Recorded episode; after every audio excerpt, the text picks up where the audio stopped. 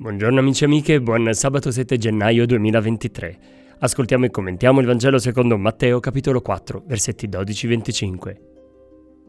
Quando Gesù seppe che Giovanni era stato arrestato, si ritirò nella Galilea, lasciò Nazareth e andò ad abitare a Cafarnao, sulla riva del mare, nel territorio di Zabulon e di Neftali Gesù percorreva tutta la Galilea, insegnando nelle loro sinagoghe, annunciando il Vangelo del Regno e guarendo ogni sorta di malattie e di infermità nel popolo.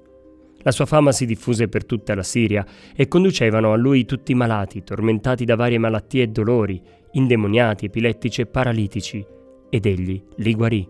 Grandi folle cominciarono a seguirlo, dalla Galilea, dalla Decapoli, da Gerusalemme, dalla Giudea e da oltre il Giordano.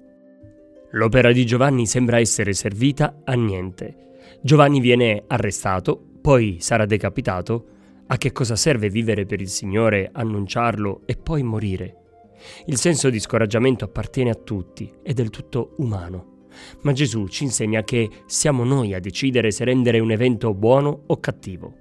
Magari non abbiamo potere sull'evento in sé, ma possiamo trarne un insegnamento che ci aiuta a maturare, Possiamo trarne forza per continuare a operare sempre meglio, eccetera.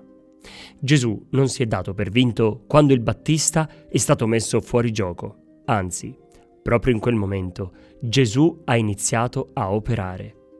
E tu come ti poni di fronte agli eventi negativi?